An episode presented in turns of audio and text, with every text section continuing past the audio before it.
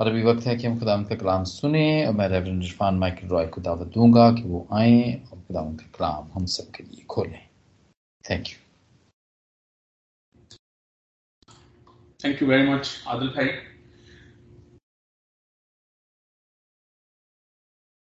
हम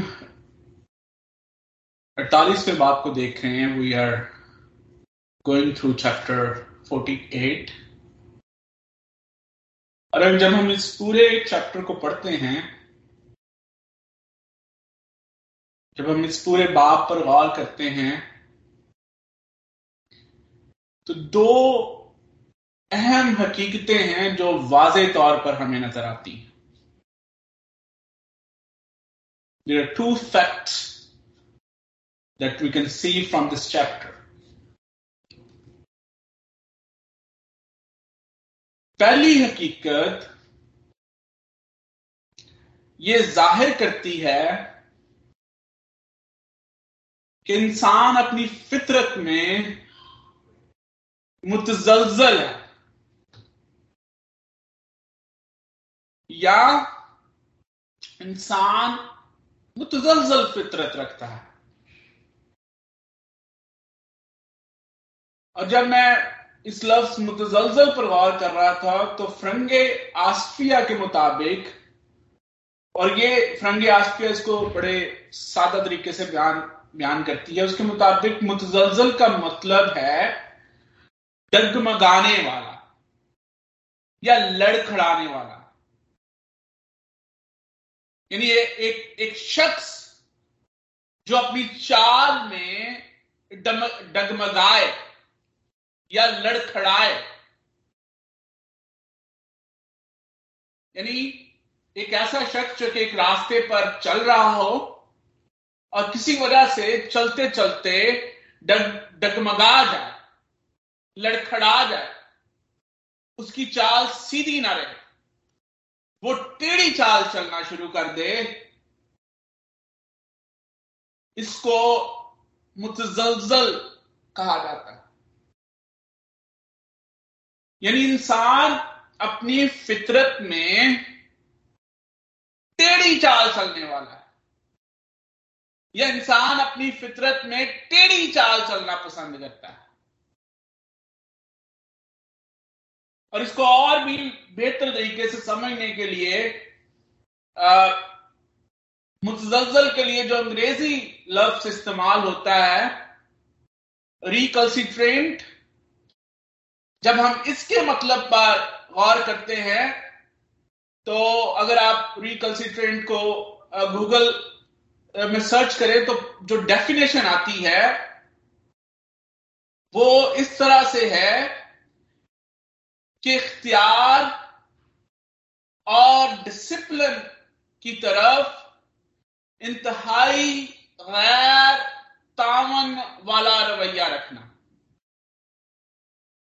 यानी एक ऐसा शख्स जो किसी इख्तियार या डिसिप्लिन के मुताबिक चलना नहीं चाहता। उसमें बागियाना रवैया मौजूद है। सरकशी वाला रवैया मौजूद है। और ओवरऑल हम कह सकते हैं कि इंसान अपनी फितरत में टेढ़ी चाल चलना पसंद करता है और एक खुदा के इख्तियार और उसके डिसिप्लिन से दूर भागता।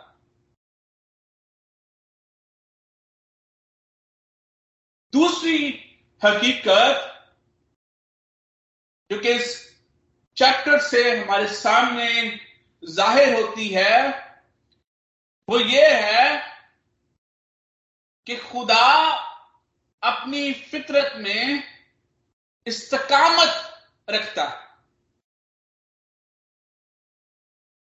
यानी इंसान अपनी फितरत में मुतजलजल है और खुदा अपनी फितरत में इस्तकामत, अब इस्तकामत का क्या मतलब? साबत कदमी, कायम रहना। और अंग्रेज़ी लफ्ज में अंग्रेज़ी ज़ुबान में जो लफ्ज इस्तेमाल होता है वो है परसवेरेंस और परसवेरेंस अपने अंदर जो है वो बहुत डीप मानी जो है वो आ, समोए हुए। और इल्म इलाही में ये जो लफ्ज परसवेरेंस है ये मुख्तलिफ़ अकायद में इस्तेमाल होता है। हम परसवेरेंस ऑफ़ द सेंट्स की भी बात करते हैं। हम डिवाइन परसवेरेंस की भी बात करते हैं। और यहाँ पर खास तौर पर हमारा फोकस जो है वो डिवाइन परसवेरेंस है। जिसका मतलब है कि इंतहाई मुश्किल के बावजूद साबित कदम रहना परसिस्टेंट रहना एक चीज़ में। और जब हम इलाही के मुताबिक डिवाइन परसवेरेंस की बात करते हैं तो इसका मतलब है कि खुदा अपने बातों और अपने वादों में साबित कदम रहता है। और जब हम जब मैं डिवाइन परसवेरेंस को किंग जेम्स डिक्शनरी डिक्शनरी में देख रहा था। तो वो इसकी डेफिनेशन इस तरह से करती है कि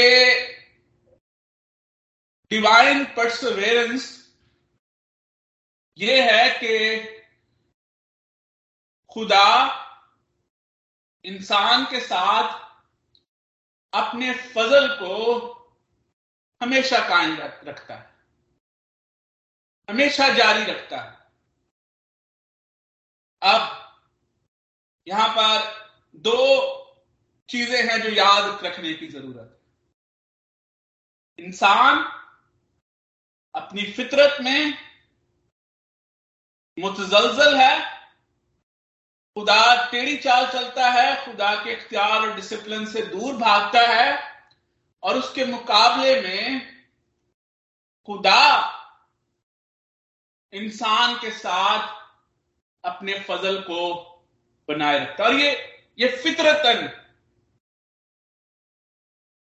इट्स नॉट एक्शन रिएक्शन और इसीलिए हम ये कहते हैं कि खुदा रहीम है, वो हमेशा हम पर रहम करता है, क्योंकि रहम उसकी फितरत का हिस्सा है। इंसान के कामों की वजह से, उसकी टेढ़ी चाल की वजह से, उसके खुदा के इख्तियार से दूर भागने की वजह से रिएक्शन तो ये होना चाहिए कि इंसान को सजा मिले। लेकिन क्योंकि खुदा अपनी फितरत में परसवेरेंस रखता है, इसलिए वो अपने फजल को इंसान पर जारी रखता है। इलाही परसवेरेंस या इस्तकामत के एतबार से मुफसरीन इस बात को चैप्टर 48 को दो हिस्सों में तकसीम करते हैं। पहली ग्यारह आयात में हम माजी में खुदा की परसवेरेंस या इस्तकामत को देखते हैं और फिर अगली आयात में हम मुस्तकबिल में खुदा की परसवेरेंस और या इस्तकामत को देखते हैं। और आज के अपने मतन के एतबार से हम मुस्तकबिल में खुदा की इस्तकामत को देखेंगे। जब हम बारहवीं आयत को देखते हैं, जहाँ से इस हिस्से का आगाज़ होता है तो हमें इस हिस्से का आगाज़ बिल्कुल पहले हिस्से की तरह होता हुआ दिखाई देता है। अगर आप verse first verse and then twelfth verse को देखें पहली आयत और फिर बारहवीं आयत को देखें तो आपको इन आयात में मुमासलत नज़र आए they look alike. There are similarities in these verses. लेकिन जब आप इस पूरे बारहवीं आय से लेकर बाईसवीं आज तक के हिस्से को देखते हैं तो फिर हम खुदा की परसवेरेंस को, उसकी साबत कदमी को, उसकी इस्तकामत को मुस्तकबिल के तनाजर में देखते हैं। और जैसे जैसे हम आगे बढ़ेंगे उम्मीद है कि हम पर यह बात वाजी होती जाएगी। जिस तरह से पहली आयत का आगाज़ सुनने से हुआ, यहाँ पर हमें सुनने का मार्ग नुमाया नज़र आता है। इसी तरह से बारहवीं आयत का आगाज़ भी सुनने से होता है। यहाँ में सुनने का मार्ग यहाँ पर वाज तौर पर नज़र आता है। और ना सिर्फ़ बारहवीं आयत, बल्कि जब हम चौदहवीं आयत को देखते हैं तो वहाँ पर भी सुनने की बात होती है। और फिर जब हम सोलहवीं आयत को देखते हैं तो वहाँ पर भी सुनने की बात होती बारहवीं, चौदहवीं और सोलहवीं आयात का आगाज़ सुनने से होता है और खास तौर पर सुनने की इलाही दावत मौजूद है। There is a divine call to listen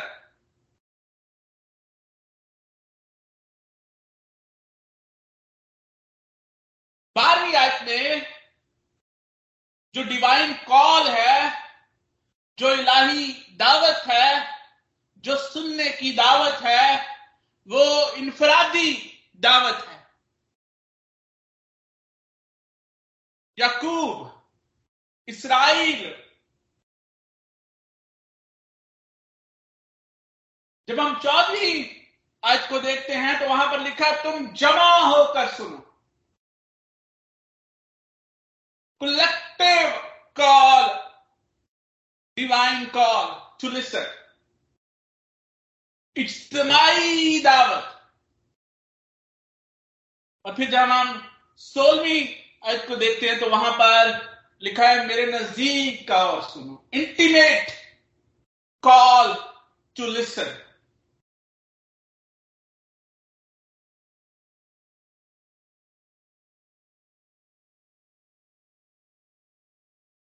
और फिर जब हम इन तीनों दावतों के दरमियानी हिस्से को देखते हैं, यानी आपने बारहवीं आयत में इनफरादी दावत देखी, और उसके बाद आप तेरहवीं आयत को देखे, खासतौर पर तेरहवीं आयत का तीसरा हिस्सा।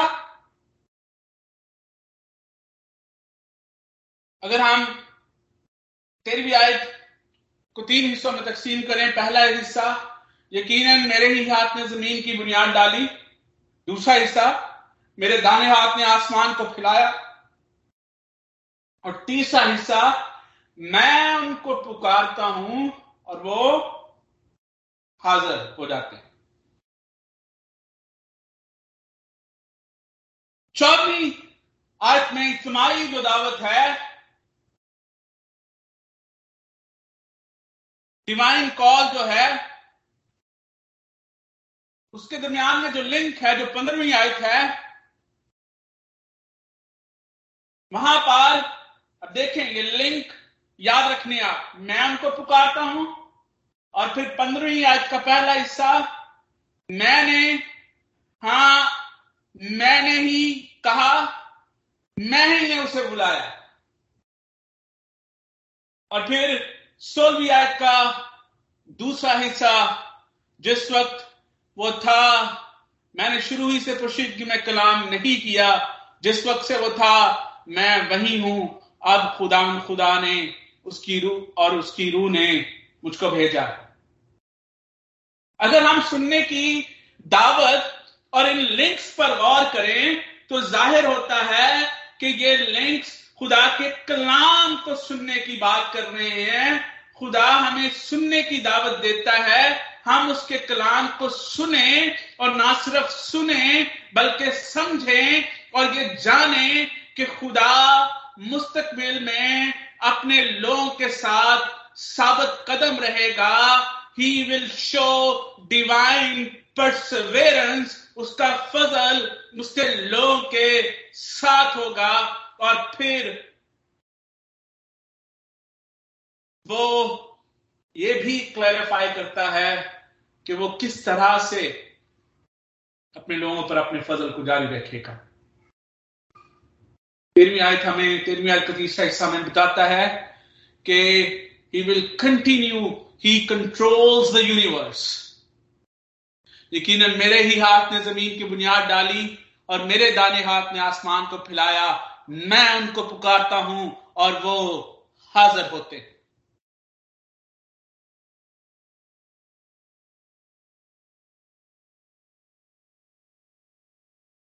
God is calling us and He wants us to understand that He controls the whole universe and He will continue to control the whole universe. ये पूरी कायनात उसके हाथ में है और ये खुदा का फजल है हम पर कि हम इस कायनात में खुदा के हाथों में है और वो हमें कंट्रोल करता है।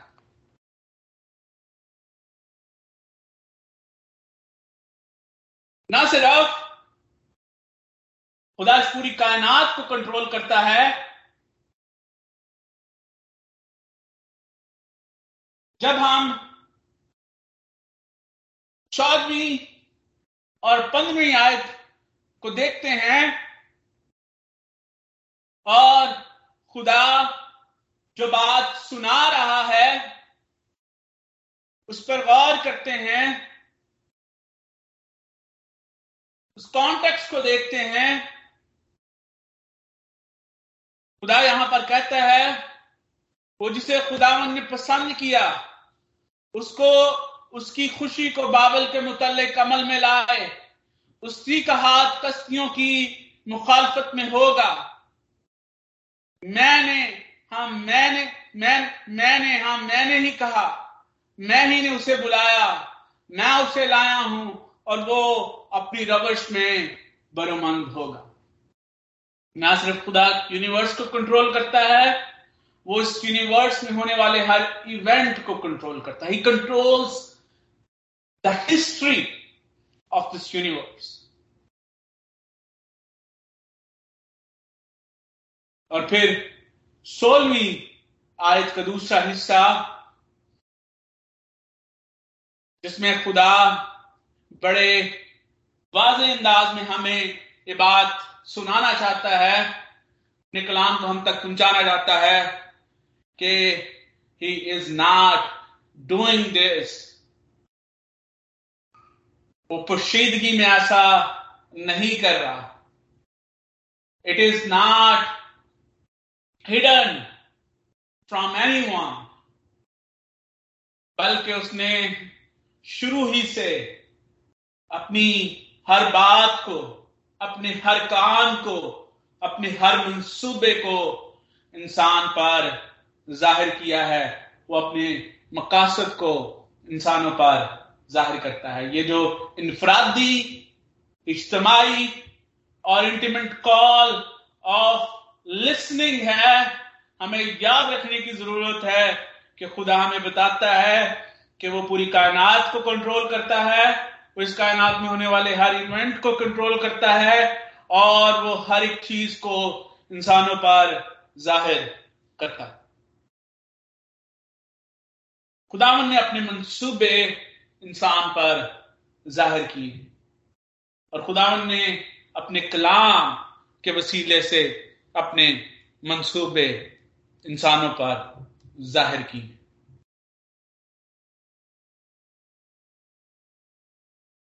सतारवीं सत्रहवीं verse seventeen to verse twenty two में खुदा उस मंसूबे को, वो जो मुस्तकबिल की परसवेरेंस का मंसूबा है, उसको अपने लोगों पर ज़ाहिर करता है और बयान करता है कि वो किस तरह से मुस्तकबिल में अपनी परसवेरेंस को उनके साथ कायम रखेगा। ये इस बाब और इस हिस्से के इख्तामी अकलमात हैं और इसी कीदे को हमारे सामने रखते हैं, जिसका तस्करा बार बार हमें इस पूरे हिस्से में मिलता है। और वो अकीदा यही है कि इंसान अपनी फितरत में गुनागार है और खुदा अपनी फितरत में इस्तकामत रखता है। खुदा इंसान अपनी फितरत में टेढ़ी चाल चलने वाला है और खुदा अपनी फितरत में हमेशा साबित कदम है।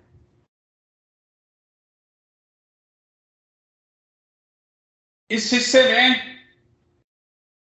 ये बात ज़ाहिर होती है कि अगरचे के इसराइल की गुलामी खत्म हो गई। खुदा ने उनको बाबल की गुलामी से रिहाई दे दी, लेकिन उनकी फितरत अभी भी गुलाम वो अभी भी गुना अलूद, फितरत की गुलामी में गुलामी में है। गुनाह का मसला अभी उनकी ज़िंदगी में वही मौजूद है। और किस तरह से खुदा इस मंसूबे को परसवेरेंस को उनके साथ जारी रखेगा, इस हिस्से में आगे हम चलकर देखते हैं। बीसवीं और इक्कीसवीं को अगर जब हम पढ़ें तो वहाँ पर ये जो आज़ादी है इसको, आज़ादी की हकीकत को अमन के साथ समोया गया है और दो हिस्सों में बयान किया गया है।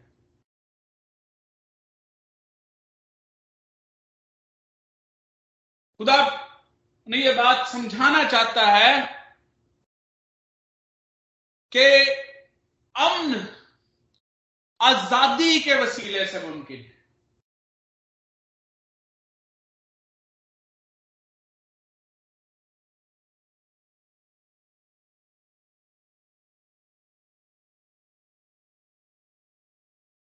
और खुदा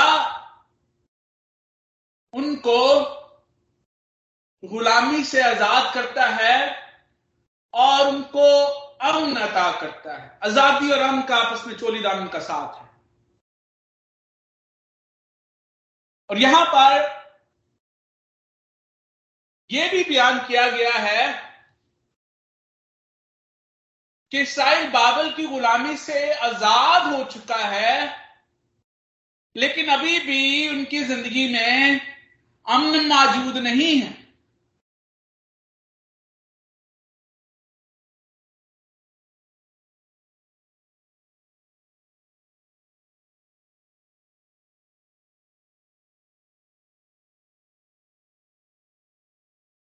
अभी भी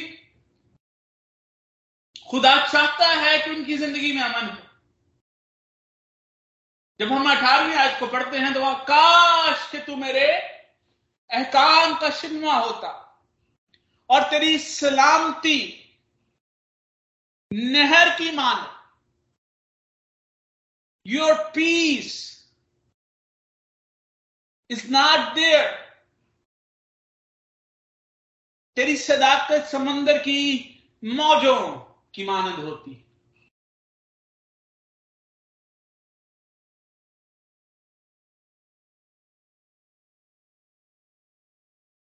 गुलामी बाबल की गुलामी से आज़ाद होने के बावजूद दे didn't get the peace, the desired peace. वो अमन जो कि खुदा उनको देना चाहता है, उस अमन का वादा जो खुदा ने उनके साथ किया था, उनकी ज़िंदगी में अभी मौजूद नहीं है। व्हाट्स द रीजन और फिर ये हकीकत हमारे सामने आती है कि वो बाबुल की गुलामी से तो आज़ाद हो चुके हैं, लेकिन अभी तक गुनाह की गुलामी से आज़ाद नहीं।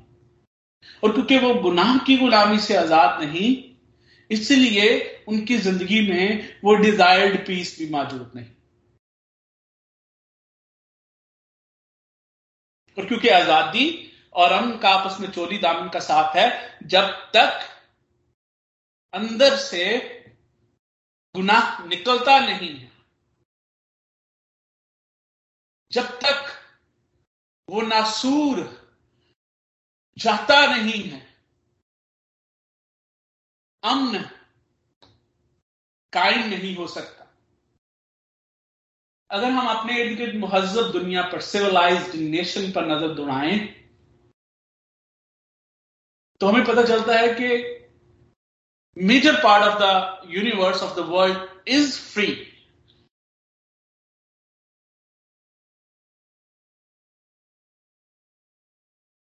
major part of the nations they are living a free life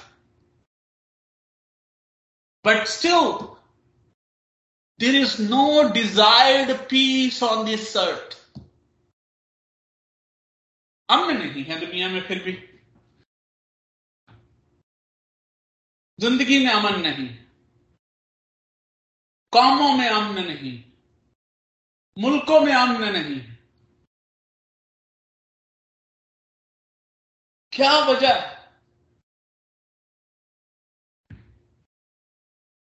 और फिर खुदा उनके कलाम की रहनुमाई में हम इस नतीजे पर पहुँचते हैं कि हम जाहरी तौर पर तो आज़ाद हैं, लेकिन हमारे दिल और हमारी सोचें अभी भी गुलाम।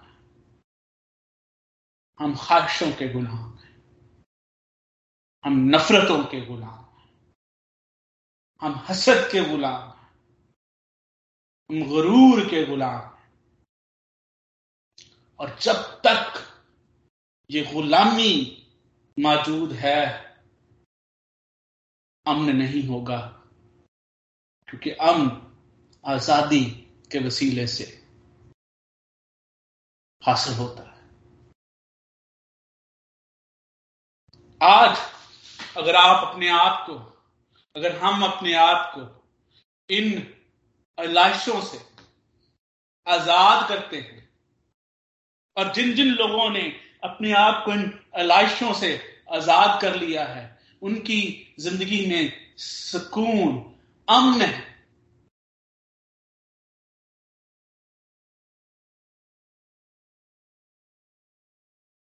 जो सोचे आज़ाद हो चुकी हैं जो जहन आज़ाद हो चुके हैं, जो दिल आज़ाद हो चुके हैं।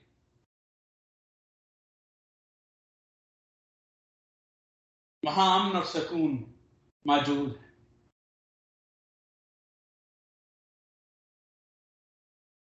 पिछले अफवाब में हमने सीखा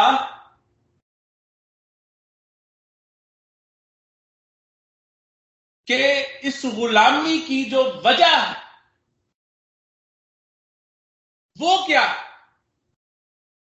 और अगर अगर अभी भी आप उसकी वजह को देखना चाहते हैं, आप बयालीसवा बाप ये साया बयालीसवा बाप, उसकी बीसवीं और इक्कीसवीं आयत को अगर खोल कर देखें तो वहाँ पर आपको पता चलेगा कि इसकी बुनियादी वजह खुदा के कलाम की बेताजीमी dishonouring the word of God और जब हम बयालीसवा बाप उसकी बीसवीं और इक्कीसवीं आयत को पढ़ते हैं तो वहाँ पर बयान किया गया है कि इसराइल खुदा के कलाम की ताजीम नहीं करता, बेताजीमी करते हैं। कैसे करते हैं? लिखा है कि तू नज़र तो करते हैं, लेकिन देखते नहीं। कान खुले तो है, फिर भी सुनते नहीं। और खुदा के कलाम की सबसे बड़ी बेताजीमी, इससे बढ़कर और कोई नहीं।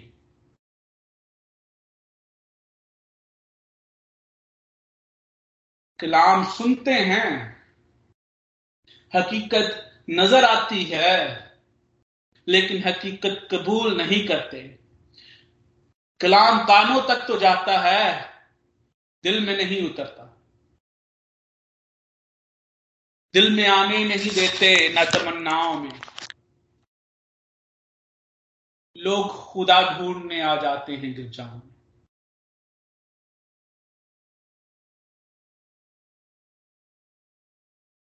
खुदा का कलाम मौजूद है। शायद ही दुनिया में आज से बढ़कर, इस दौर से बढ़कर कभी खुदा के कलाम की प्रीचिंग टीचिंग हुई हो। कलाम मौजूद है फर्मा बरदारी मौजूद नहीं।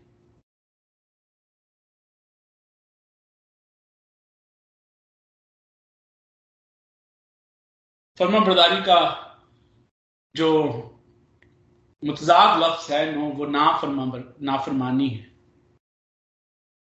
नाफरमानी का मतलब है फरमान का ना मानना। फरमान का ना होना नहीं, फरमान का ना मानना। फरमान मौजूद है। फरमान सुनाया भी जाता है, लेकिन सुना भी जाता है, लेकिन माना नहीं जाता। दिस इज़ द रीजन सच्चाई पर कायम रहो तो सच्चाई क्या करेगी तुम्हें? आज़ाद करेगी। यसु मसीह ने कहा राह हक और ज़िंदगी मैं मैं इसलिए आया कि क्या करूँ? कैदियों को आज़ाद करूँ। अमन के लिए ज़रूरी है कि बाबल की गुलामी से भी आज़ादी हो और गुनाह की गुलामी से भी आज़ादी हो। देखना हमें यह है कि क्या हमारे इर्द गिर्द कोई बाबल तो मौजूद नहीं? कोई कसदी तो इधर इर्द गिर्द मौजूद नहीं? क्या हमारे दिल के अंदर बाबल तो नहीं? क्या आप किसी कैद में झकड़े हुए तो नहीं?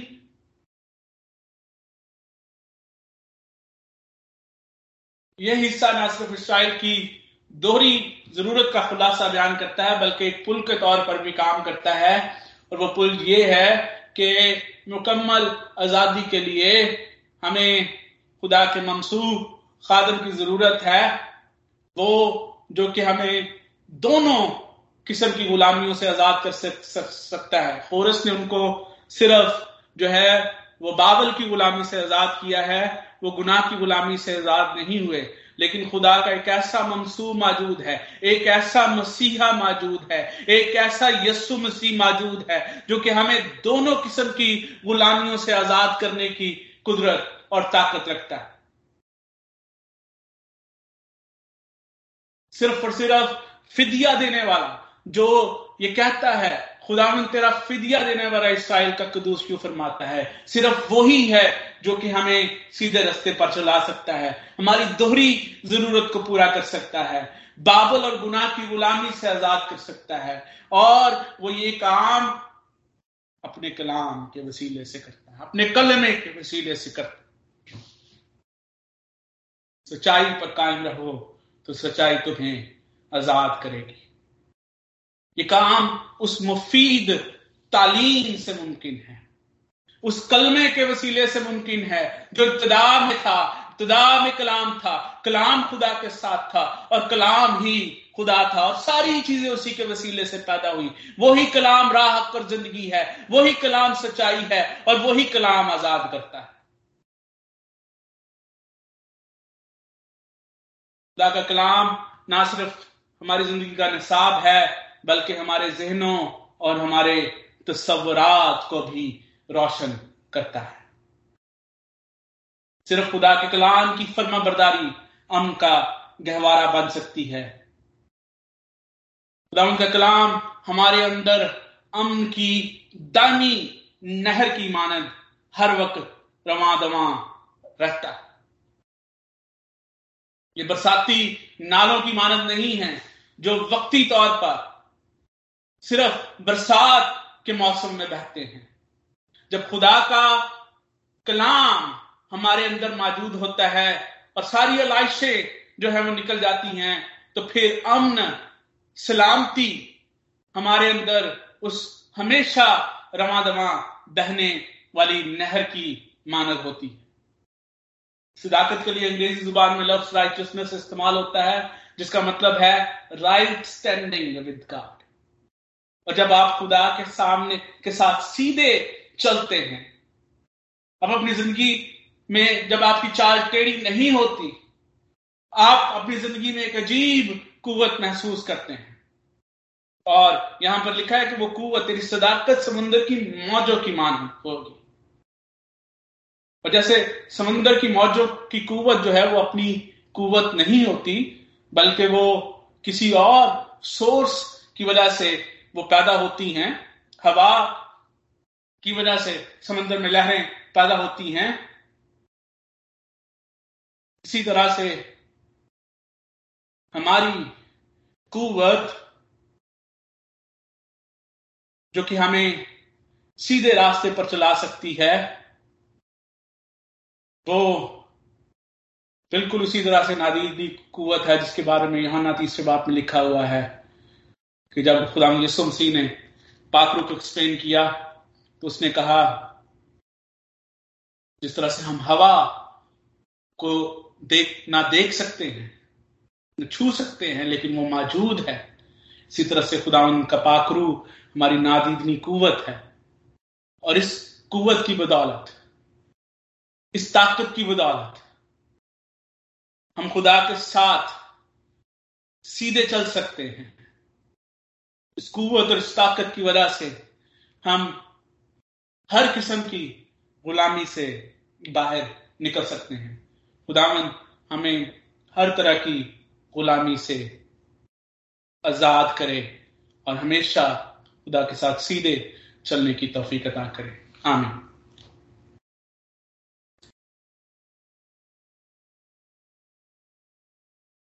Amin, Amin, Amin. Thank you very much. Thank you very much, Reverend Fan Michael, for the blessed message. खुदा उनका शुक्र करते हैं और आपका भी शुक्रगुजार हैं कि आप मेरे से खुदा उनके कलाम को तैयार करते हैं ताकि हमें वक्त पे रूहानी खुराक मिले थैंक यू वेरी मच